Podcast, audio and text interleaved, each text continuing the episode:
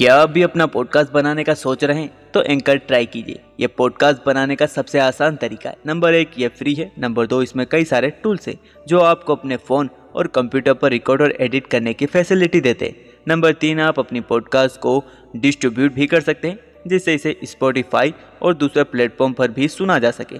तो डाउनलोड कीजिए Anchor FM अपना पॉडकास्ट स्टार्ट करने के लिए।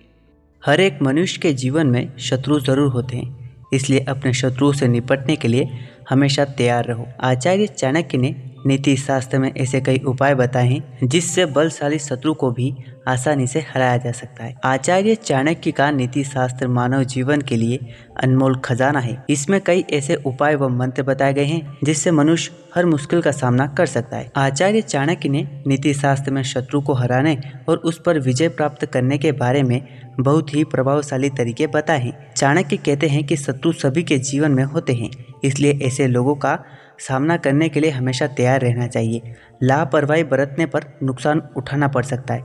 वहीं सजग रहने वाले बलशाली शत्रु को भी आसानी से हरा देते हैं। आचार्य चाणक्य कहते हैं कि शक्तिशाली दुश्मन का सामना सामने से करना बुद्धिमानी नहीं होती। ऐसे शत्रु के साथ आमने सामने की लड़ाई करने की जगह पीछे हटना बेहतर होता है। इसे दुश्मन को पराजित करने के लिए सही समय और मौके की तलाश करनी चाहिए। इस दौरान खुद की शक्ति में भी बढ़ोतरी करनी चाहिए। हो सके तो अपने शुभ चिंतकों व विद्वान लोगों के साथ बैठकर रणनीति बनाए और मौका मिलते ही पूरी तैयारी के साथ शत्रु पर प्रहार करें। आचार्य चाणक्य का मानना है कि शत्रु को कभी कमज़ोर नहीं समझना चाहिए। शत्रु पर वार करने से पहले उसकी गतिविधि पर नज़र रखने के साथ उसकी कमजोरियों का ज़रूर पता लगाना चाहिए, क्योंकि अगर आपका शत्रु बलवान है तो उसे उसकी कमजोरियों के दम पर ही परास्त किया जा सकता है। आचार्य चाणक्य कहते हैं कि सबसे खतरनाक वे शत्रु होते हैं जो हमेशा छुपे रहते हैं और पीछे से वार करते हैं। ऐसे शत्रु की पहचान बहुत ही ज़रूरी है, क्योंकि ये अज्ञात शत्रु छुप कर ज़्यादा नुकसान पहुँचा देते हैं। ऐसे शत्रु ज़्यादातर दोस्त या अपने कुछ खास लोग ही होते हैं। इनका पता लगाने के लिए बहुत ही चौकन्ना रहने की आवश्यकता होती है। गलत आदतों को छोड़ें।